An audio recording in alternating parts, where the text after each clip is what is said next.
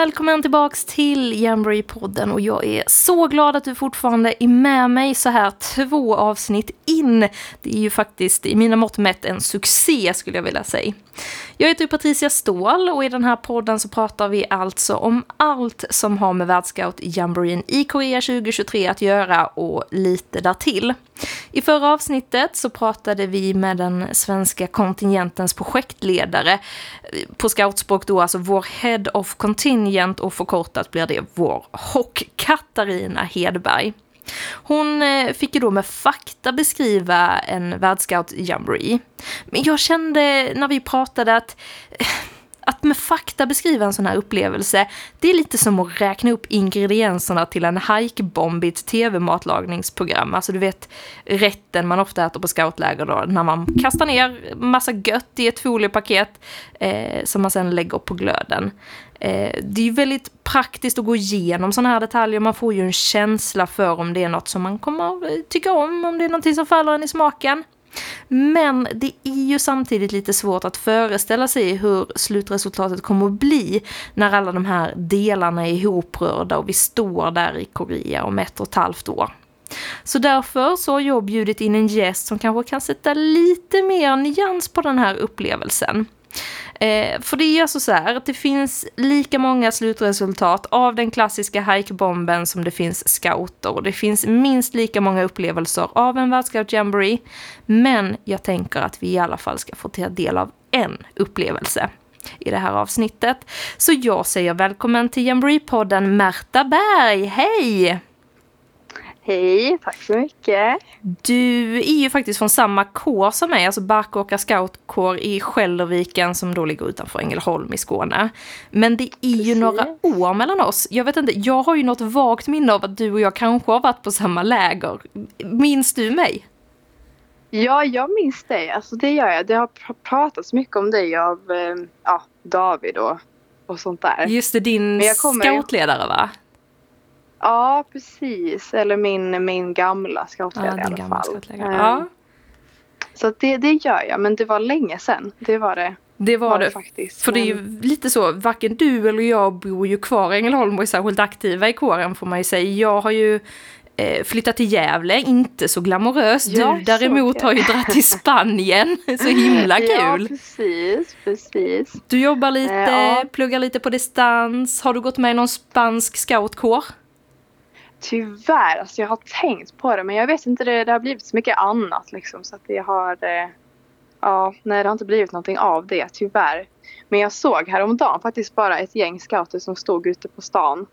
Så kände jag mig, blev lite så nostalgisk. ah, du um, ropade inte Hola! Scoutos! Jag Nej, jag kan ingen spanska. inte mer.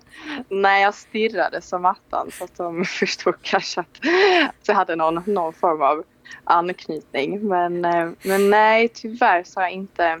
Oh, men jag borde dock. Det är bra att du säger det, kanske ska ta tag i det. Ja, och, eh, och det, är ju tur kul. att det här inte är en podd som handlar om spansk scouting, för då hade vi ju fått lägga på ja. redan här nu. Eh, du är ju här ja, för att berätta om dina jamboree-erfarenheter. Du åkte ju på världsscout jamboree i USA 2019 som deltagare. Precis. Hur ja. var den upplevelsen? Ja men den upplevelsen var jätte, alltså jättegivande på alla sätt. Det var verkligen, alltså jag har ju sett fram emot det här sedan jag gick med i scouterna när jag var åtta. Så det var verkligen, alltså jag hade otroligt höga förväntningar ska jag säga. Det var verkligen, ja. Eh, så det var väldigt, eh, ja men en speciell känsla minns jag när man, när man satte sig där på flyget. Men, um, men svarade lägret på de här superhöga förväntningarna som du hade? Eller blev det pannkaka? Alltså det blev inte pannkaka men jag tror att eh, alltså problemet var väl att jag insåg lite att så här, de här förväntningarna var kanske inte särskilt specifika. Liksom. Fast jag kommer ihåg att sen när jag kom hem och skulle liksom då värdera typ eh, hur upplevelsen hade, hade blivit så, så var det lite svårt att eh, komma fram till ifall det hade nått upp till mina förväntningar eller inte just för att ja, jag hade liksom väldigt höga förväntningar men ganska ospecifika förväntningar. Liksom. Um, men, men det blev absolut inte pannkaka utan det var, det var en positiv upplevelse uh, i allra högsta grad. Det var det. Um, men, alltså jag blev lite nyfiken, vad hade du hört om världsscout jamboreer innan du åkte? Um, alltså jag hade väl hört, jag kommer inte riktigt ihåg hur jag liksom kom i kontakt med liksom fenomenet från första början. Men jag tror att det kanske kan ha varit när den var i Kristianstad, vad det nu blir för år. Det är 2011 uh, va? Ja exakt, för då gick jag ju i spårarna. Um, så att jag tror, precis och då var det en ganska, ja, men ganska stor grej då för att det var i Sverige eh, och så var det eh, ja, men folk från kåren som skulle åka. Så jag tror att det var kanske där som jag kom i kontakt med det.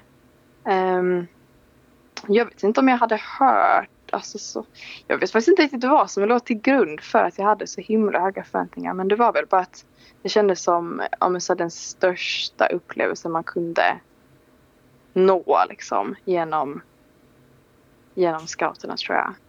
Vet du alltid, ja, men... Så känner jag varje gång jag åker på en världsscout jamboree att det här ska bli ja. det största äventyret. Precis. Ja, ja, ja. Ja, men verkligen. Det, ja, jag vet inte varför man tänker så, men det är väl just för att det är alltså ett otroligt stort läger och det är verkligen um, ja, men en så himla stor satsning också. Och jag tror också just det här med att man bara kan åka som deltagare en gång. Det fick liksom mig att känna att det är nu eller aldrig. Um, så att, mm jag tror att det har mycket, mycket med det att göra. Men sen vet jag inte om jag egentligen hade hört så himla mycket liksom specifika saker eller så. Men det är bra, då åker man ju med ett men... öppet sinne i alla fall. Eller kanske ett lite för Ja men öppet. exakt. Men du, ja, vad, vad, ja. vad fick du göra på din världscout Alltså hur såg läget ut för dig? Ja, precis. Vi eh, började ju med en rundresa och då åkte vi till Chicago Detroit och Pittsburgh och sen så var vi i typ ett dygn tror jag i Huntington. Eh, tillsammans med hela svenska kontinenten då.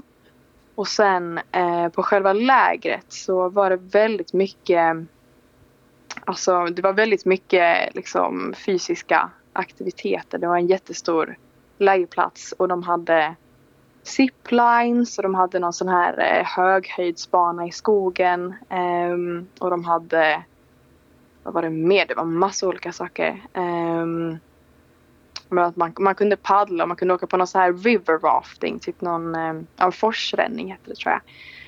Um, lite sånt där. Så det var väldigt, väldigt mycket arrangerade liksom, aktiviteter. Så det var, det var väl mest liksom det. Um, men sen hade vi också mycket fritid och då gick man väl runt och liksom försökte socialisera lite med folk och sådär. Det var någon kväll som det var någon eh, arrangerad eh, typ middags... Ja men det var att man skulle liksom eh, gå mellan byarna på sin rad typ. Eh, och eh, liksom bjuda varandra på middag eller något sånt där. Ehm, och det var kul kommer jag ihåg. Eh, och sen så hade vi, hade vi någon kväll där vi hade ett så utbyte med amerikanska scouter så att då fick halva vår avdelning hänga hos dem och så bjöd de på så typisk amerikansk middag och sen så fick hälften komma till oss. Och så bjöd vi dem på köttbullar och äppelpaj typ. Um, och lite sådär. Um, så det var, väl, det var väl lite gott och blandat men jag tror att det var, det var mycket liksom arrangerade alltså, aktiviteter, ganska stora saker liksom. Väldigt mycket eh, vandring också för att det var långt eh, mellan allting. Just det. Jag var ju också där. Jag fick inte, som IST-are så jobbar man ju mest. Det är ju ganska kul. Men man missar Precis. ju de här linbanorna och river rafting och sådär om man inte har, har tur och kan smita med. Men Precis. du pratar ju med mycket så här utbyte, man fick äta middag med varandra. Fick ja. du vänner som du fortfarande har kvar idag? Nej, det skulle jag väl inte påstå. Men det var alltså... Det var absolut folk som ändå... Eh, kanske inte behöll kontakten med så. Men, eller i och för sig, det är några, några stycken som jag fortfarande följer på Instagram och lite, lite sådär. Men det var kanske inte... Ehm, ja, det var nog inga vänner som, eh, som jag har behållit så. Men däremot så skulle jag absolut säga att den möjligheten fanns. Liksom. Um, alltså verkligen. Så att det... Jag vet många andra som, som har kvar vänner därifrån och så. Så att det var verkligen ja, men stora möjligheter till det i alla fall. Mm. Det är ju lätt att man, man fastnar i allt så här kul och positivt när man pratar om de här mm. scoutlägren, för det är ju mycket så. Men det finns ju regniga ja. dagar också på en världsscout jamboree. Var det någonting Klart. som var tufft och jobbigt för dig när du var där? Ja, absolut. Alltså, dels var det nog det här som jag nämnde att jag hade så himla höga förväntningar. Det gjorde nog att jag alltså, både medvetet och omedvetet gick runt och eh, reflekterade mycket över så här, huruvida saker levde upp till mina förväntningar eller inte. Typ, utan att så här, komma fram till någonting. För att som jag sa så var de ganska, det var ganska ospecifika eh, förväntningar jag hade.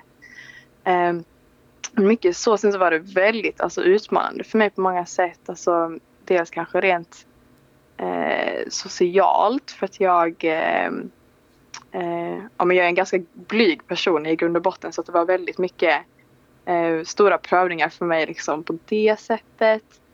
Um, ja, det var väl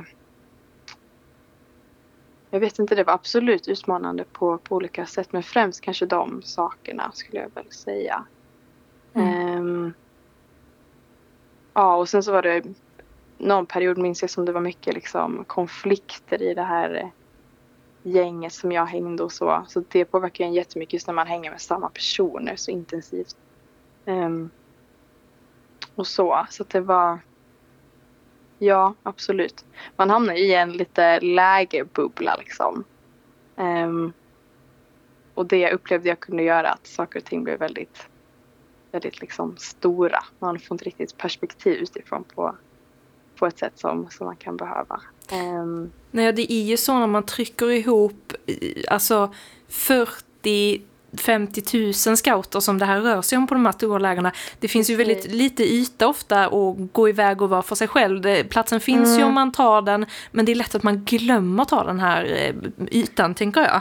Precis, precis. Och det var verkligen en utmaning för mig för att jag eh, har ett ganska stort behov av egen tid och det fanns ju inte alltid liksom möjlighet till det rent konkret så.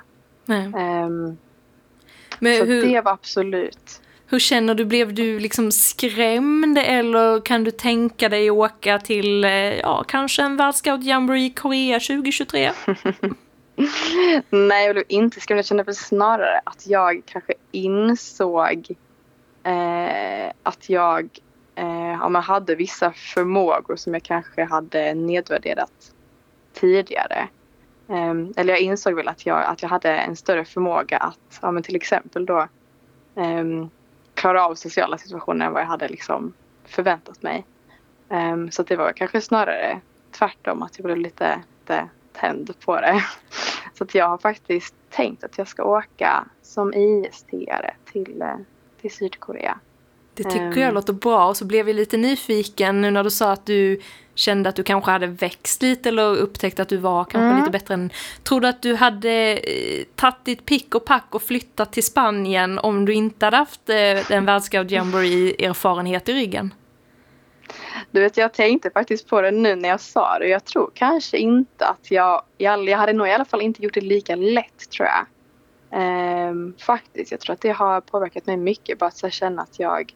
För det är en sån situation som man inte riktigt Um, alltså man förstår ju inte ifall man klarar av den eller inte förrän man eh, upplever den. Och man upplever den kanske inte så naturligt liksom. Um, så på det sättet så tror jag nog verkligen att det gav mig en ganska stor boost liksom som säkerligen påverkade det här beslutet också. Det tror jag absolut. Att det är lite, lite halvliknande situationer ändå. Um, på vissa sätt. Märta Berg, Tusen tack för att du var med oss i Jamboree-podden och berättade om din Jamboree-upplevelse. Jag hoppas att vi ses i Sydkorea om ett och ett halvt år. Tills dess så får du ha det bäst helt enkelt. Ja, men du också. Tack så mycket själv för att jag fick vara med.